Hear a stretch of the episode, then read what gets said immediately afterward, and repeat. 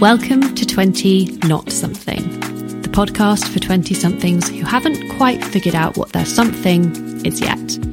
Each week, I'll be speaking to a different guest about their experiences of this messy decade to reassure you that everything turns out all right in the end. Because doing something in your 20s can actually mean doing anything that makes you happy. So today I am joined by Moses Jimenez. Originally from Mexico City, Moses' 20s offered him the chance to spread his wings and fly in both a practical sense during his travels and also an emotional level, growing through the motions of his turbulent decade. At 21, Moses left home and moved to Spain in midwinter with nothing but a few clothes and a few dreams, his first solo travel venture, which would set in motion a love for escape and adventure later on. Upon returning to Mexico, he got a place at architecture school, but when he reached his final term, unexpectedly quit, much to his father's disapproval, who then refused to speak to him for several months. It was then that Moses decided to nurture his creative desires and start his career as a tattoo artist. In the following years, Moses learned a lot about himself. Returning to Spain, he got into a relationship and was soon after married. However, upon returning to Mexico, Moses quickly realized the mistake he had made jumping into marriage so soon, and within the year they had divorced. It was a really difficult time in Moses' life, feeling lost and unsure of his path, he fell into a depression. His only natural reaction to this pain was to drop everything. He sold his studio, got rid of his belongings, and left everything behind. The last four years of his 20s were spent traveling around the world, from North America and the Caribbean and across to Europe.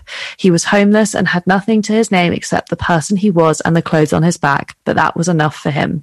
At 29, he met his future wife, Camille, and the two of them returned to Mexico together and started a life together.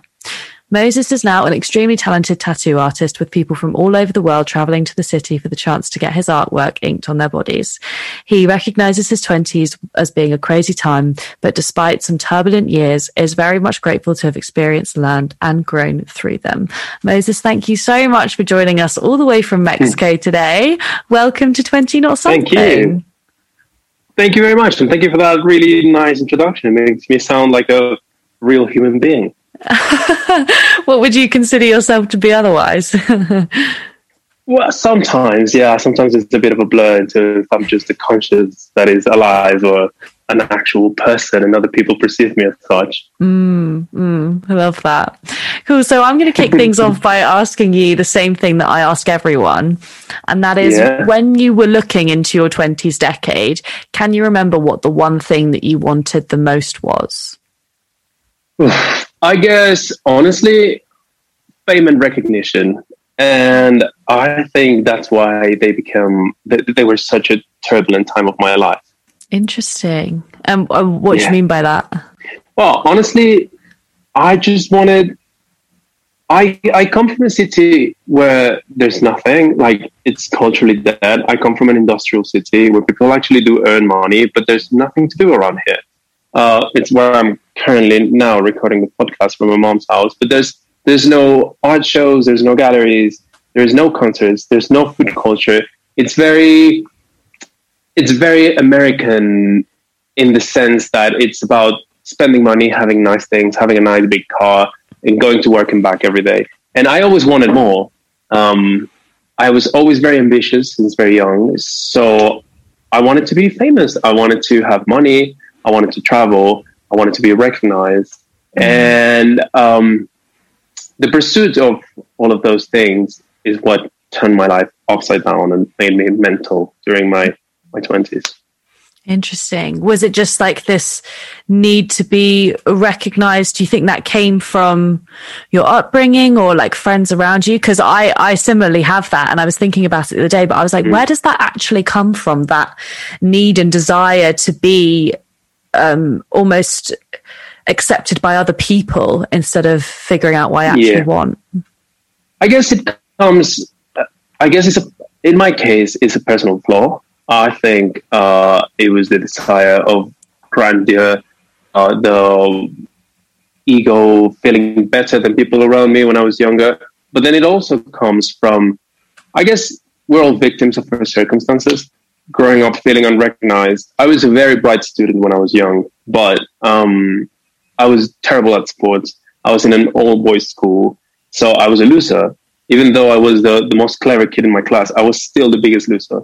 And I guess when I grew up and I found tattooing and I realized that I could overcome those physical limitations and be the cool guy, mm-hmm. I just wanted to be the coolest guy that ever lived.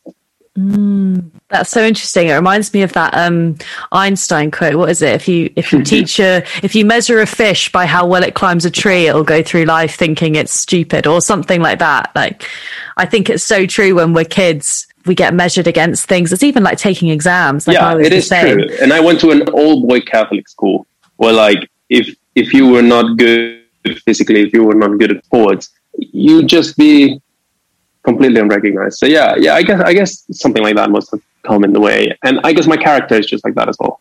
Mm.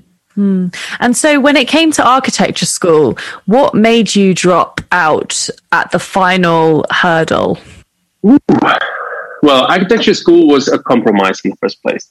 Um, I had already said that I wanted to be an artist since I was very young. I started getting into tattooing when I was five or six and I saw my first tattoo in the street in Mexico City, I always wanted to do it. I started using Sharpies and pens to, to paint on my arms and legs since I was very small. And uh, coming from a religious school with a conservative background in an industrial city where art is not a thing, my father was, of course, terrified I was going to starve uh, when I was an adult and I was going to struggle. So he was trying to get me into a more technical school because I was also really good with maths, with physics. And so, so then the career that we agreed on that had both the artistic intake, but then also the maths intake, and that I could make money with, apparently, was going to be architecture. So I went for it, and I was actually really good. I used to do very well in school. I won a bunch of prizes while I was in school. It was very good. But then on my eighth semester out of 10 is when I went to Spain for, for an, um, it was kind of for like Erasmus plan. So I went there I massively failed because I, I could not understand the school system. I wasn't comfortable with it. It was freezing. I really didn't want to. The school was really far away from where I was living, and I was broke. So it was like being in the cold weather in the snow for a couple of hours on the way to school each way. I, I just started hating it. So I started hanging out in a tattoo shop, and um, it was it was a tattoo shop of a Mexican guy as well. So we started making friends because we were both Mexicans stranded in Spain. And then he was busy, so I started helping answering the phone. And then all of a sudden, I was booking people in, and then I knew who each person was, and then I knew what was needed to buy in the shop, and so and so. So I ended up becoming the apprentice part of the shop as well. Um, and that was the thing that I always wanted to do. I was already covered in tattoos by by that point. So I came back home after my Erasmus semester was done, covered in tattoos, dreaming, breathing tattooing every second. And I had to go back to school. So it was really frustrating because I, I, just all I wanted to do was to do. And then we had some um, family trouble. My father left home. My parents divorced when I was 20, 21. So it was a really complicated and turbulent times because all of a sudden my dad wasn't home anymore. He was broke. So I couldn't really afford to go to school and then support myself and trying to help my, my, my mom and my brother. My brother was 14 back then. So it was really complicated. I had to also provide for him. So I decided to just drop out. I was like, this is pointless. I don't even like this career. I'm just going to get a degree in something I'm never going to do because I found tattooing and that's what I want to do. So I dropped out and then I just started tattooing from home. We had a big house. So I was just, I turned the whole basement into a tattoo shop and I was just tattooing, drawing, and painting all the time. And then when my dad was disappointed because he came later and he wanted me to go back to school and take it back again. And I said, no, it's too late. I've been tattooing now for a year. I love it. I make money. And I've been offered the opportunity to go back to Spain and finish my apprenticeship. So I'm just going to pick up my stuff and go away. Mm-hmm. It was mm. hard for him. It was really hard. Um, he really struggled his way up from the bottom. So for him to have accomplished so much and have gone so far and putting all of his dreams and hopes into me, and then me being like, nah, I don't want to do this anymore, I'm sure he was just laughing in the face. oh, but that must have been it must have been so tough to to do that because as you said like you know you're aware of how much he sacrificed for you and built that life for you yeah. and then for you to follow your dream but ultimately like that takes so much courage and i think where so many young people especially maybe go not that you can go wrong but might regret is is just going by the rule book and doing things because they think that's Yeah. what they should be doing instead of actually what they're passionate about. But I love listening to you Yeah. talk about um, tattooing because it must be so rewarding to really love something so much that you want to do it for a living. I actually think that's quite rare. Yeah. Also, it's, I mean, I didn't intend to make this podcast about tattooing, but it's the backbone of my life, literally. It's so important also because when I was young, when I was in my early 20s, what I wanted was to be recognized for my tattooing. What I wanted to be was to be the best, to be great, to travel and go to conventions and be recognized and famous. And then as time went by and I got older, I realized that there's no bigger form of recognition than making someone else happy with something that you really like to do. So I'll do a drawing that I am extremely happy to do anyway, and I'll make someone else extremely happy and I'll give them a confidence boost or exactly the thing that they need to take that next step into life. Because I have had customers with extreme anxiety, with phobias that don't want to leave their house and or that have massive scars on their body and they decide to to let go of fear, come and get it to it, and their life definitely improves. Like mm. they become way more confident. It just it's such a great feeling knowing that you can help others doing the thing that you love. Yeah, for sure. Yeah, that's so beautiful. I love that. I love that. Um, so thinking then more about um, your sort of your personal journey along your twenties. Obviously, I know you said that you um, got married quite Yeah. young, and I was just wondering what that what that experience then meant for the rest of that decade. Like, how did that change? How did that change you? it it had a tremendous impact because you know it was kind of like peer pressure on both of us. It was the pressure of we're both from different countries. Like there's no way we can continue a relationship being broken young. So this is the only way that we can try and make it work. And it just didn't because it wasn't out of the sincere emotions and the maturity that you need to take that step and say like, all right, I'm going to stick with you through thick and thin it wasn't like that. It was like, all right, we're going to do this because we don't have any other options. And it was also really complicated because she didn't really get along with my family. My family didn't really get along with her. And I think as well that that always makes things quite complicated. And when you are so young and when you are so susceptible to what other people might think and what your family expect from you, it also traces the pattern in the sense that I was very, very close and connected with my family. Like they mean so much to me, especially my close family, my mother, my brother. And then all of a sudden being in this position of like, right, they don't like each other, so I have to choose. I have to decide if I want to pursue my dreams of happiness and recognition and fame and money, or just stay in my hometown and just do whatever I can to go by. And those that decision uh, really affected not only the rest of the decade, but the rest of my life. Because also, I am not happy in this town. I don't have many friends, and the friends that I do have are busy and live and work somewhere else. And I feel like there's nothing for me. So this this decision of like, all right, for me to be happy is to live as well painful memories here, to live my parts of my past that I'm not very comfortable with, and try to be happy somewhere else. But then also missing my family and my hometown. It's it's a very bittersweet, very melancholic um, feeling that it just it's like a black shadow on top of me most of the times. But now I can deal with it. Now I know how to deal with it, and I know what to do with it.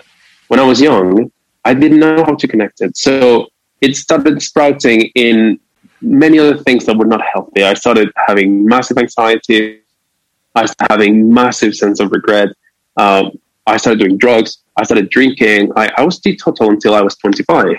So it was, it was crazy. I mean, we talk a lot about um, mental health on this podcast because I think a lot of people struggle with it throughout this decade because it's a it's a time of Yeah. significant change. Yeah. Were you aware of what you were going through um, when you experienced depression, or is that something that you've attributed to that feeling afterwards? I wasn't aware.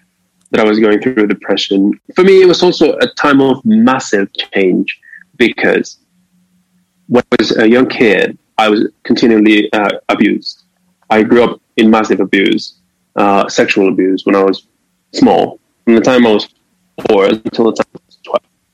So that definitely shaped me up into the person I was and into the need of escaping my immediate reality and become someone else. I think that's also the reason why I ended up covering tattoos because then I, I, I got a tool that helped me choose who I wanted to be.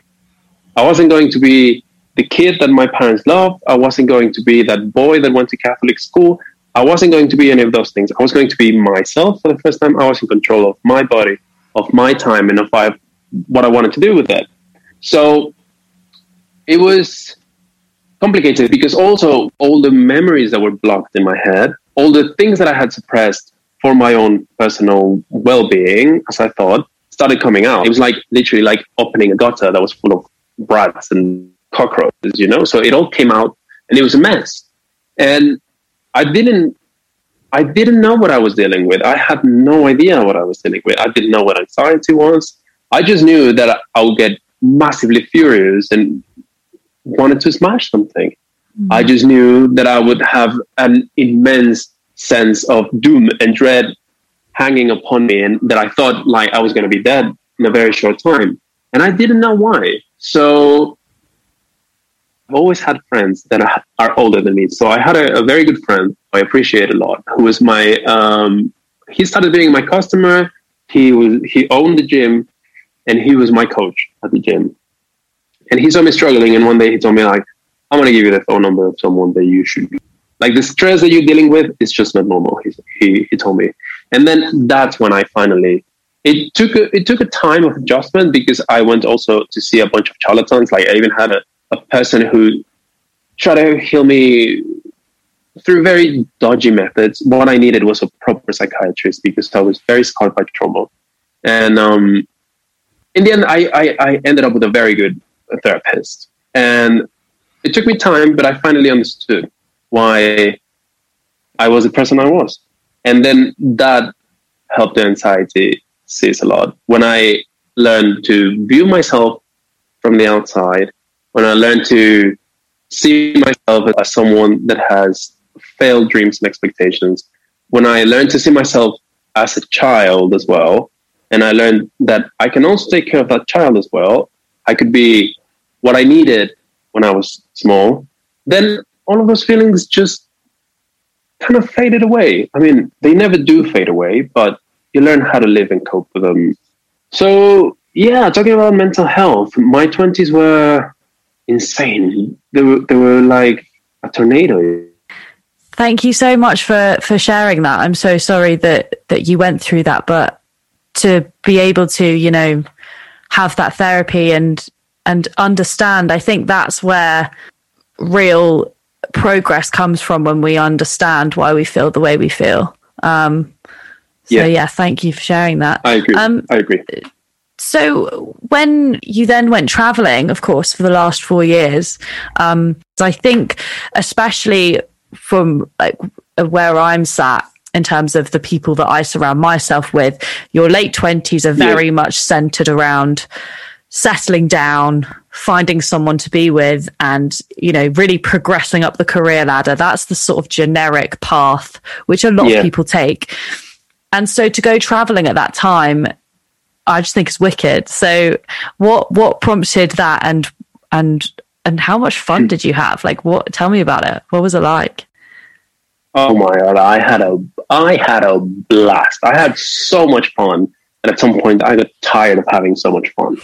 Uh, well, look, there's also there's also a cultural difference between what happens back at home with you and what happens here.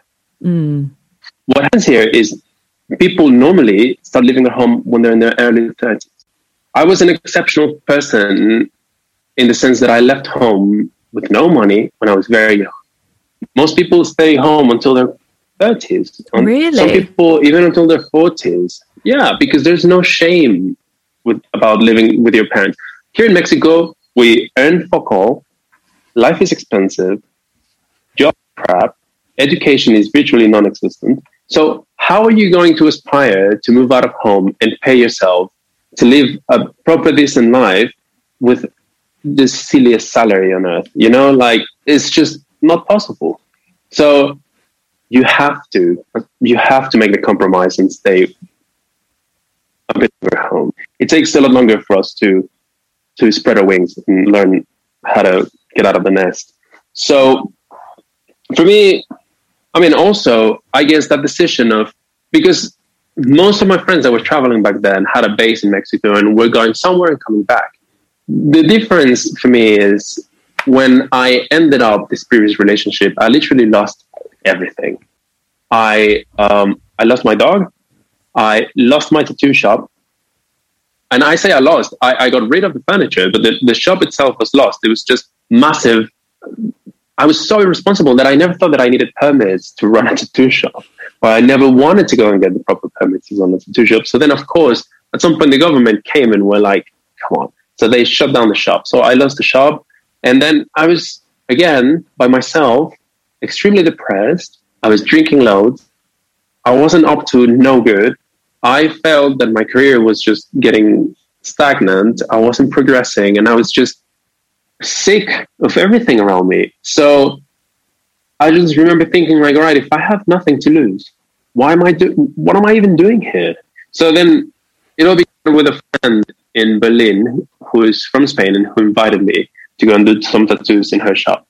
And I felt like I can do it and I can stay for the whole summer and then come back and see how it goes. And then I ended up staying for months. I start I started to learn how I could, and I, I hope the government is listening. But I, I started to learn how to trick the system, get enough tourist visas, and move from one place to the other. So I never had to get a permanent visa for any place. I was living on cash. I had a very practical suitcase, and I am very ashamed to say this now because I'm I'm starting to be very eco conscious. But I was just using fast fashion. So I was I arrived in Sweden. It was freezing. I would go and buy a whole outfit for the winter and then just use it as much as I could and then go somewhere else and it was warm. So I would just leave it for next year or whatever and then just get new outfit. And I, it was also exhausting because I never got to get any books, any, anything to bring back home and be like, this is from my travels. Nothing. I got mm. nothing from that time. It was so lost, but it's all gaining experiences. I learned a bunch of new things for tattooing. I met a lot of really amazing, incredible people that I'm really close with now. It was fantastic. It was mm-hmm. everything that I needed to realize that not only I could be loved by others, because that's what I craved the most when I was young, but then also that I could love myself, that I could treat myself, that I could be nice to myself and show myself a good time. For all I knew back then, maybe I was going to die pretty soon. And I'm glad I didn't. Mm. Wow, that is so amazing. That's such a like I, I, it comes from a really deep deeply sad place, but what an incredible way to look at life, isn't it? You know, I could die tomorrow. So why not just go and do it? A, fr- a friend once told me and I remember I used to get really frustrated when I couldn't draw. I used to like if if it wasn't perfect, I was obsessed with drawing beautiful things.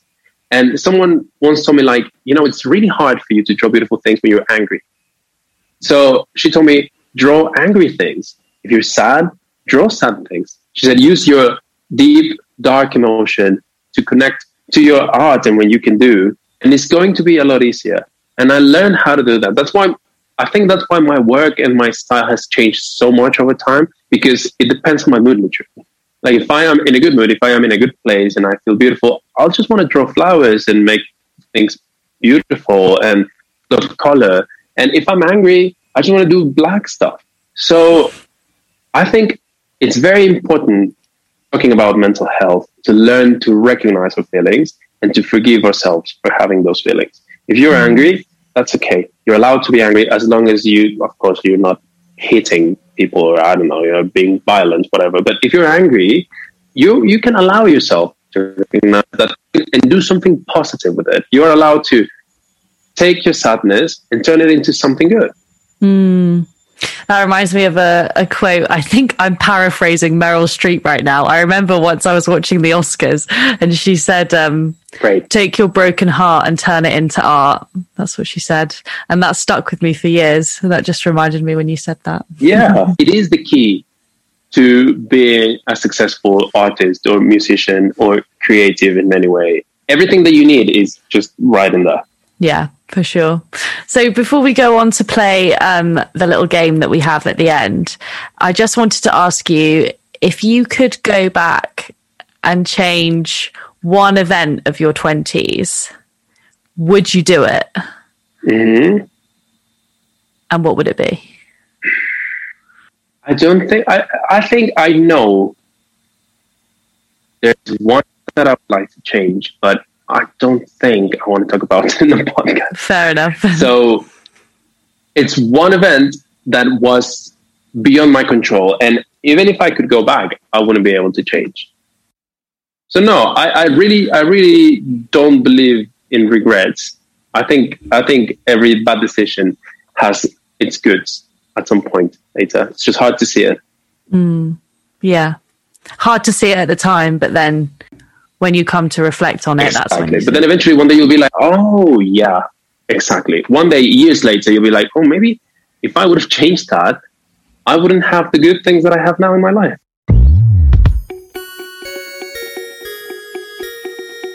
So we're going to go on to play um, Millennial Minesweeper now. So this is just a little Ooh, quotes wow. game we play at the end. um, and I basically just read you out some quotes. Oh, I'm terrible with quotes.